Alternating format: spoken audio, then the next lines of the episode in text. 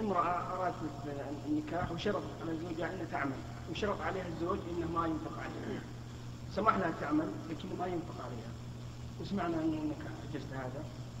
بالأخوة يقول أنك سمعت فتوى صحيح صحيح. إذا شرطت أن تعمل في التدريس أو غيره من الوظائف ورضي بذلك فلا بأس.